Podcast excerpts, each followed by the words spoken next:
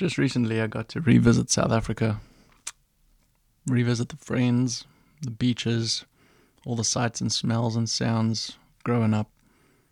Ironically, I didn't grow up at the beach, but the beach where it all came alive for me, where surfing, surfing for many years was what I knew and what I grew to love. But it had me thinking, most recently, about the impact of the initial lens the initial view or perspective that one gets from what something is, how it's real, how it makes sense. Surfing can't be much like anything else or different than anything else. And it seems that the way one understands surfing's got so much to do with your initial experiences. The initial introduction and the sensations and the kinds of ways we interpret both wave riding but also the interaction with equipment and others in the sea. The board was green, a faded green, the rails were clear. They had a blue stripe down the front, a wedge stripe finishing off in an elegant, precise, thin stringer on the nose that died into a soft beak. There was a Spider Murphy Safari Spider built in Durban, South Africa originally. This was my first board, gifted to me by the gracious local. I wanted to surf, and arriving at that beach, growing up away from the coast, I was 15 years old, and all that mattered was riding waves.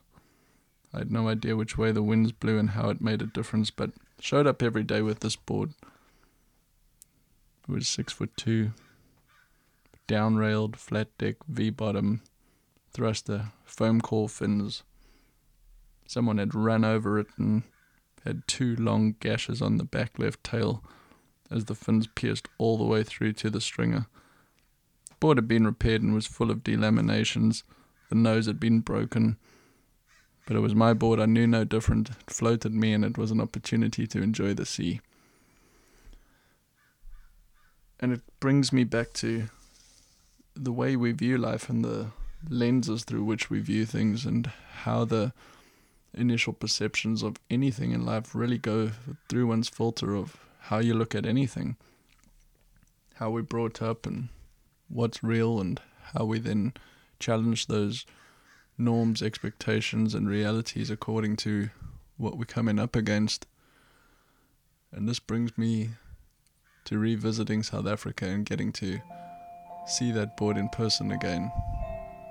I gave it back when I left home years ago. Wasn't right to sell it, and to see it go back home to Bruce was just an ultimate joy.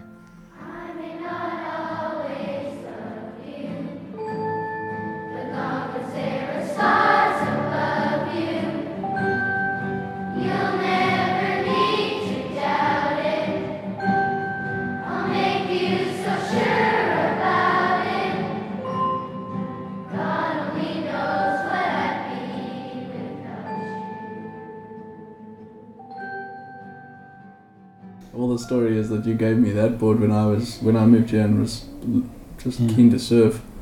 But I rode that f- exclusively for two and a half years. Yeah. Like that's yeah. the only board I had. So the water time that board's seen is pretty amazing and it's still in one piece. Well, you still back in one still, piece. You still got it. I gave it back to you. Did you give it back to me? I gave the board back to you. It's got to be in your garage. I don't know what I've done with it. Must well maybe it is there in amongst all the others. Yeah, it's there. no, I couldn't bring myself to do anything else but return her home. Yeah, yeah, yeah, yeah. Okay, okay, it must be there, but I, I, I haven't gone through that pile yet. I'm just using the longboards at the moment. Okay, yeah, that board's there. Yeah, yeah. six two and a half, I believe, if I can remember right. Six two and a half. I could shape one with my eyes closed. I'll go, I'll go and scratch it out. oh, that's funny. Yeah. Or maybe you must take it back. no, it's it's good that it's got a home here, but yeah, it's funny and, and like that board we're looking at right now that I just I'd love you to have is um I think that 80s flat deck down railed thruster the, the sensations from a board like that is obviously over volumed and overly buoyant for high end competitive surfing, but there is an inherent flow. And with the pulled in nose, you can actually surf it in a variety of waves, and with the extra foam, paddle into even a variety of waves. So it's not for everyone, but I I know that that shaped what I fell in love with surfing. Like that board and that design Mm. was something that's I think most people would enjoy, but especially special to me. And I've always gone back to that sort of retroed, Mm. higher volume influence in the boards. Um, so yeah, it's just part of history that uh, it's always going to be built upon. But yeah, Yeah, you can't you can't uh, can't get rid of your history. It's always there. yeah. I mean, thankfully it was influences you. Yeah, thankfully it was a good design, but it's sad, you know. I look at people learning to surf on soft tops, and it's always going to be fun riding a wave. But for me, the sensation of your first green water ride on that down rail is that's the memory. Whereas a bigger rail, it's just going to feel like you're going towards the beach as opposed to upwards and shorewards. Curving, curving nicely. Yeah. Yeah, Yeah, no, absolutely. I mean, surfing Glencairn, if you if you've got to get out, you can't you can't go forwards. You've got to go sideways. If you, if Yeah, you start no. going forwards, you're finished. You're no, you've got to advance down the line. You're not going to make it. you've got to get going. Yeah. T- can you remember when you first started surfing? I mean, paint the picture. Durban, right? Uh, yeah, I, I, grew up in Durban, but I didn't surf much there. It was when I was going back on holidays as a, Oh, as a kid. I used to go there, and my one of my cousins uh, dabbled with surfing, but never really got into it. And he had a couple of old boards, and um, so I used to just take his boards on holiday. That's how it started, and then eventually he gave me those boards. So there was that old Faith. Remember that old Faith board? Very very old. I do. I think there's not a person who sees a board that doesn't want to buy it. The, yeah, the one everyone wanted to buy at the beach. Yeah, yeah, yeah. It's an old. It's way too small for me. It always was a bit too small, but it's, it's just an unbelievable old piece of history, I suppose. And then that that uh, safari. The uh, spider hat. Yeah, that that was the one that, that actually I could surf, and eventually brought it back to Cape Town. And then when I was a student, we used to go surfing with it. And that, yeah, I basically surfed that board for ten years or something. You know, just I just had it for forever and a day until I, till I changed to longboards. Yeah.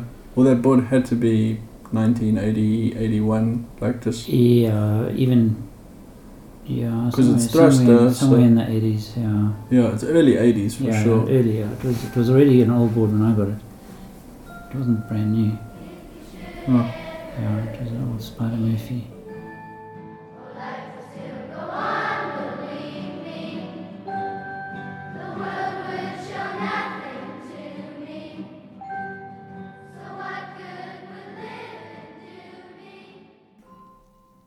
Started surfing in Glen Glencairn, Cape Town, South Africa.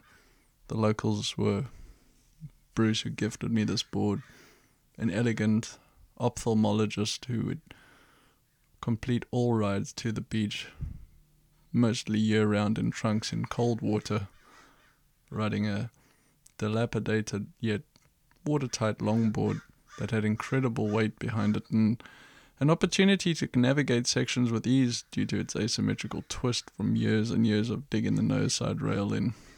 A neat surfer. And my counterparts, Sean and Mark White and Paul and Jacques. These were the locals. It was a small beach and I surfed there every day for two and a half years before I gravitated or graduated onto other surfing spots. The waves weren't easy to surf there, but it's all I had and all I knew. Only recently, though, perhaps in depth, starting to look at the effects that those early years have really had on the remaining portions of my surfing to date. Starting to challenge those things, unpack them. I'm not sure how good it was to never be formally trained or instructed. And that's the beauty of it. You just go to the sea and it's fun regardless, but those fundamental techniques, those building blocks of what it really means to unpack a wave ride, how to unlock a design, within which boundaries to navigate a certain type of rail or be able to unlock a bottom contour, let alone fins and rocker and colors and the like. It all matters. It really does. And being part of influencing somebody else's surfing po- program or vision, shaping boards is a tremendous weight, to be honest. It's an entirely selfish pursuit riding waves, but th- yet there's so much to be drawn from it, so much depth that one can leverage and take into the rest of every other part of your life. It seems like it all really is the same stuff, and cultivating that fascination for the sea is most important, and I feel of value, and once done properly, can bring much fruit in every area.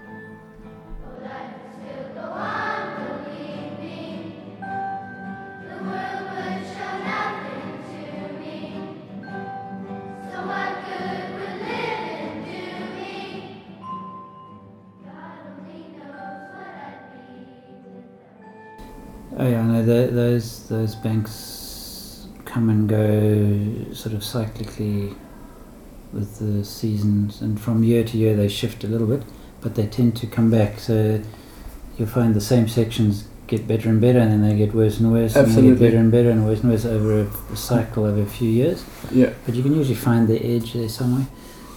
But there's always that. I mean, it's a closed bay, so the water's got to come in, it's got to get out, and it always creates that Yes. that bank channel type of Yes. effect.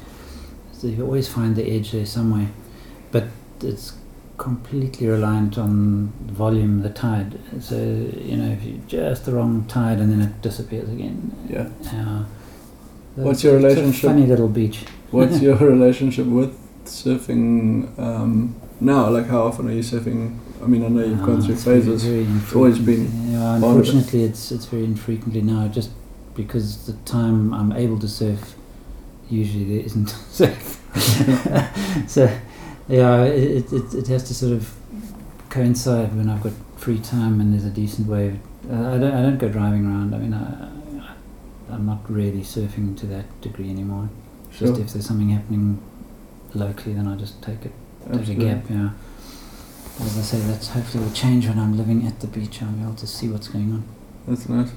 So, um, paint the picture. We, we in your consulting room, I'd call it. Am I right? Yeah. This isn't surgery, No, no, this is this is just consulting.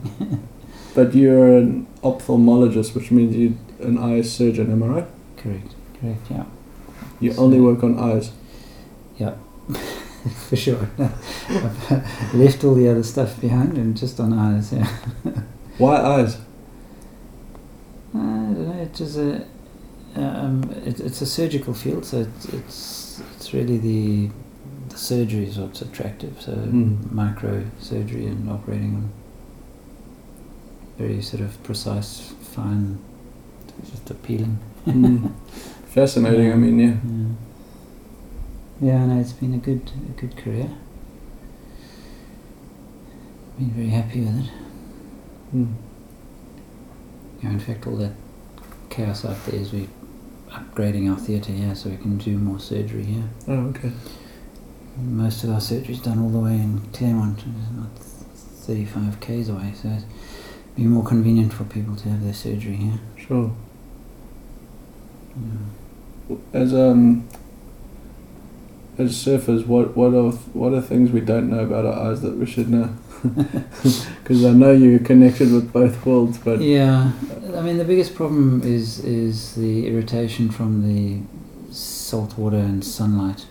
So Mm. people get a lot of irritable red eyes, and uh, they get these growths on the surface of the eye called pterygium. courage, Georgina. Yeah, so that's that's really the big problem. Is just all the exposure. And it's very difficult to not get exposed because you can't wear goggles and surf it. They just fog up, and you know you just can't do it. So you end up having your eyes hammered by the the ultraviolet and the salt spray and stuff. So that's probably the biggest issue. Yeah, and then obviously, you know, some depending on where you're surfing, you can pick up horrible infections and stuff from the water, but that's not such a big problem. Mainly the exposure. Mm. So wear sunglasses as much as you can, or just be aware that Yeah. you. Yeah, once you're out the water, of course, then it's easy. You can put some sunglasses on or whatever. Um, Surfing with a peak is quite useful. So I always surf with a peak, but it's mainly because I don't have any hair. Sure. Um, but yeah, you can use a peak. You know, it cuts out a percentage of exposure, um, and in the wind you can sort of dip your peak into the spray. So if you've got a strong offshore blowing off the top of the wave, you can actually shield your face a bit with a peak. So I tend to use a peak quite a lot, but you're not really going to stop stop it. I mean, you're going to get irritated eyes after being in the water. Sure. But uh, yeah, people, I mean, people, people who have problems can wear, you know, wear sunglasses when they come out, and then of course you can use drops and stuff to try and reduce the reaction and calm the eye down, just lubricate the eye again, get the salt out and stuff. But yeah, there's no nothing else specifically.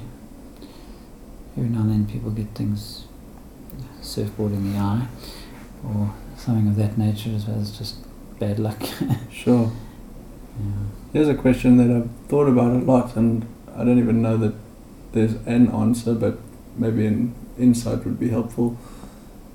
I- know a few surfers that have incredibly bad eyesight, like the really thick prescription glasses to say. Um, but then the most tal- the, look, they're talented surfers, but I've always thought that but perhaps why they can feel the wave. Obviously, they're applying their talent, but why they can feel the wave and be a little more in tune is maybe because they can't see as well and their their bodies navigate a landscape. Am I way off or am I reading too much into it? uh, I don't know if you ever try to surf at night. Oh yeah, yeah. It's more sensory. If you surf at night, you can't see the wave coming. You have to feel it coming. You can't actually see when the swell's getting to you, That's a oh, that's and great. um, and you can sense it. You can feel the suck before the swell hits you. You Mm. can judge it's coming. Um, I've surfed a couple of t- well, a couple of times. I think at at Muizenberg in uh, full moon. yes. But you think you can see, but when you're out there, you can't really see the water properly. It all just merges into a sort of a grey black sort of haze. But you have to feel it. You rely on those instincts. yeah, yeah. otherwise you get taken by surprise every time. Oh, that's a good little trick. Yeah, go surf so, at night. so yeah, I think if you don't see well, you absolutely do. You have to feel the movement, Mm. and you get the sensation that you, you actually feel the drop. You feel the suction in front of the wave as it's coming. Sure. you can usually tell that it's a you know that you're about to you, you must paddle because otherwise you're gonna it's gonna pass you. So yeah, definitely. Um, but I think the reality of it is most of us are so blurred. When, you know, when you when there's a lot of spray and stuff around, it's, it's all blurred and watery and salty and running eyes and stuff anyway half the time. Sure. Okay. yeah, it's been something I've been wondering a lot, like just the people's natural intuition and how they're feeling the water or reading the Yeah. situation. Because if you've lost detail, maybe it. I mean, yeah, Yeah. I've seen people surf so well consistently, and I know how strong their glasses are. And it's like, yeah. wow, they. It's definitely a feel. I mean, uh, yeah, I mean, that's okay. You might miss the stuff happening, you know, on the horizon and seeing a, a nice set coming. Or I mean, I often will use a, a break across the bay on some point or against a rock that I know if it breaks on there, that set's bigger than the last one. Sure, an indicator. And you know that the next three or four swells there's a wave coming, and you can watch that, but that may be a few hundred meters away, and that detail they might not get that. So then they much more have to rely on what's happening around them. Mm. So maybe you lose a bit there, but otherwise it's very much a feel. Yeah. Yeah. You got to. You, you, I mean, that's why good surfers are good surfers. They they they feel the water. They don't see it. I think. Mm. It's much more. Yeah, it's much more getting in tune with what's happening and reading it better. You know, and to know which wave to even attempt. Uh, sometimes you just you see these guys paddling waves. you- I'm not going to get that. Yeah. Re- reading the lineup. Huh? Yeah. Oh, that's great.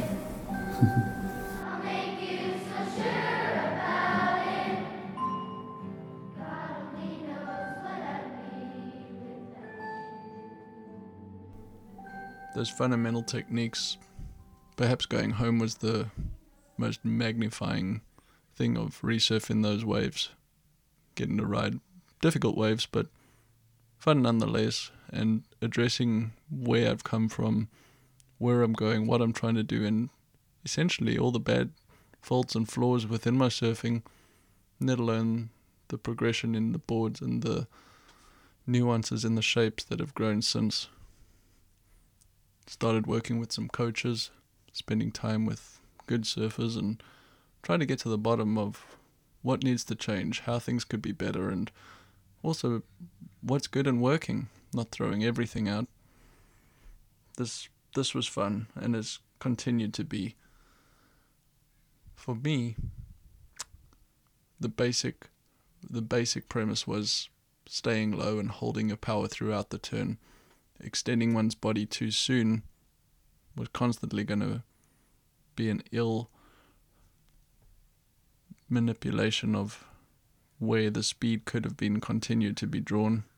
Or, better said, it was the compression and recoiling of the spring, so to speak, in one's legs.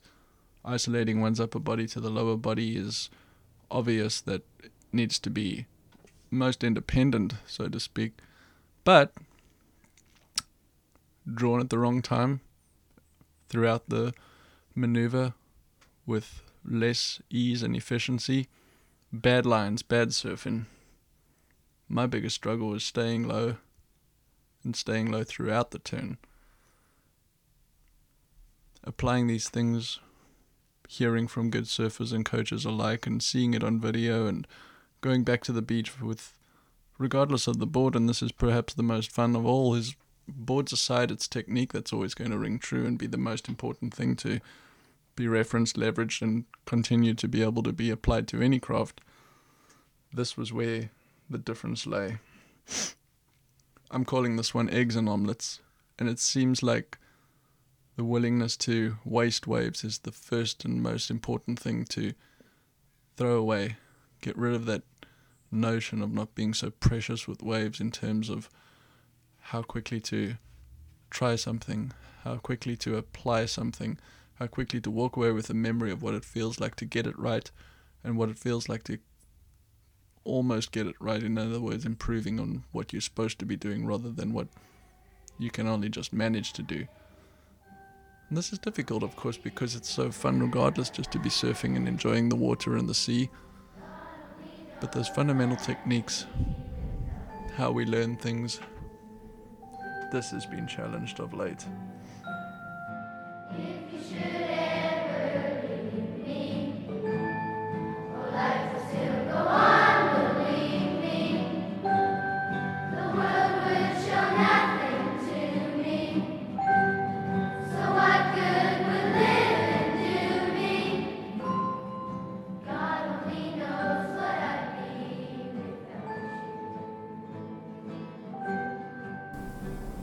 There's still nothing quite like a really good body surfing wave. Yeah.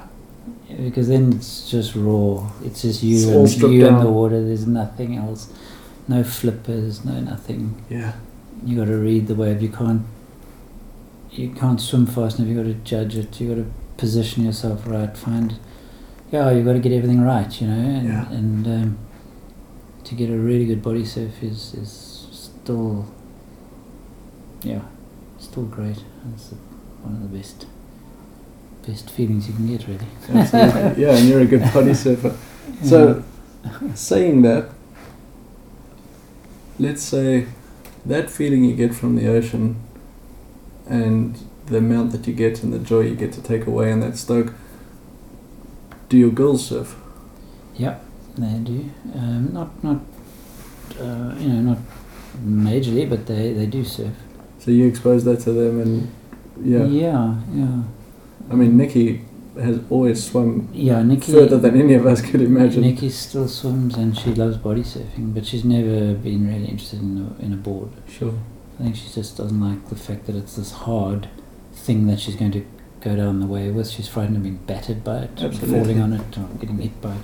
Rightly so. So she's always just avoided. She's bodyboarded a bit, but she's never really taken to it. She she loves body surfing though, so she'll. I mean, she was body surfing this morning oh, there you go. on the way to work. Amazing. Yeah, it's Yeah. funny as, as a father, you know, you're trying to like, everyone's like, oh, do your kids surf? And it's like, well, I'll expose it to them. And if they want it, they can. But It's Yeah. something I do, and I'd love them to fall in love with it. But yeah, I mean, two of my daughters will, will surf, and the, the eldest, Taryn's not really interested at all. Yeah. hence Rome. That's right. yeah. Okay.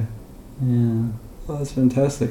Mm-hmm. Well, it's been good to catch up, and yeah, I'm yeah. I'm sure you haven't written asymmetric except for, or describe your longboard because that, in my opinion, is a very asymmetrical board because of the twist in the I, nose. I customized it by Yeah. riding it into the beach a few times. Yeah, paint that picture because I can close my eyes and see it, but see if you can describe it. That that was the first board I ever paid for.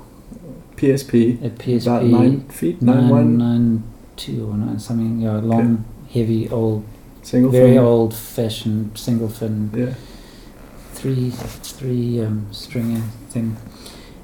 Um, yeah, I paid next to nothing for it, um, and I just got so much out of that board.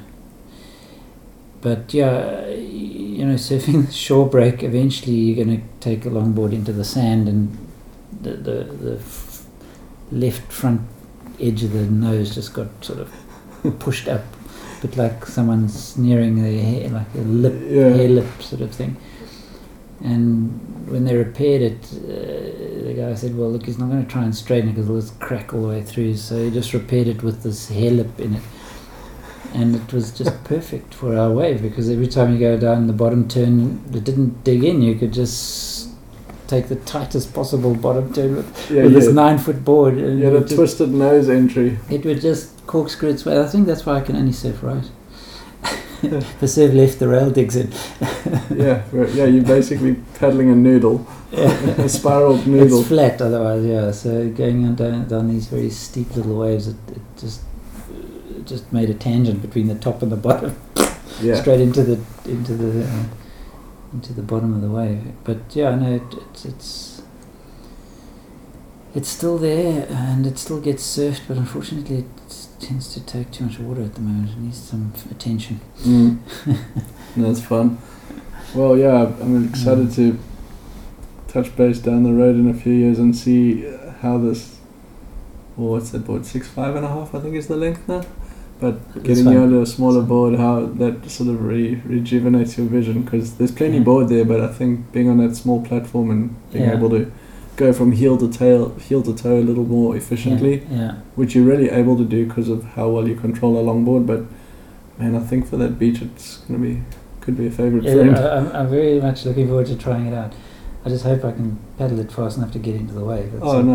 Well, what's funny about that wave and a lot of waves is like this morning I surfed Muizenberg and I was shoulder to shoulder with a longboarder because at the end of the day, you know, the waves feeling the bottom and there really is a there's a takeoff zone Yeah. unless you're into the 12, 14 foot range where you're riding a swell, but it's really the place where you want to be taking off anyway. And I Yeah. I think there's plenty enough foam to be in that zone con- confidently. Yeah. Yeah. Yeah. No, we'll see. I mean, I hope, I hope it floats me and that we can surf it. It'll be great. Eh? Yeah. Yeah. Well, yeah. Thanks for all the input and that board over the years. It's definitely part of. Pleasure. I Part go of the I must story. go and find it. I, I, I'd forgotten that. I, I thought I didn't realize it was back. Yeah. It must be sitting amongst the boards there. Somehow I'll go and find it. That's even funnier. Makes the story even more precious. I was convinced you, still had it. No. But, uh, uh, yeah. Yeah, I got rid of all the boards when mum and dad sold the house and I was leaving yeah, and. now, now that you mention it, I, I do remember that you. you great All right, Bruce. Yeah, thanks for your you. time. Yeah, It's uh, fantastic catching so fascinated with your work too. It's, I mean, the eye couldn't be more, and more of an interesting part of how we understand life, right? um, yeah, yeah.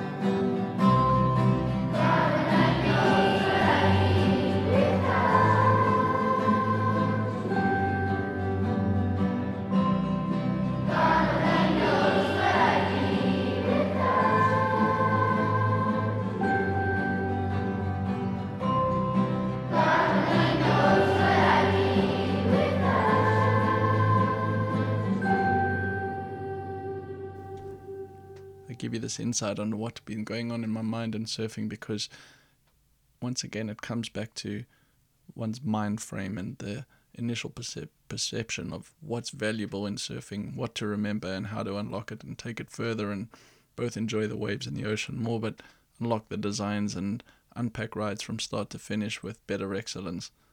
It's all about the leverage and cultivation of this fascination of the sea. Walking away from a surf feeling different, but also enthused and enthralled. All these things matter, but when things go wrong and gets taken away, one really starts to wonder what's this whole thing about and why do I surf? Those joys and those memories. They seem so fading in the minute, but one can draw from them. This is when things went horribly wrong.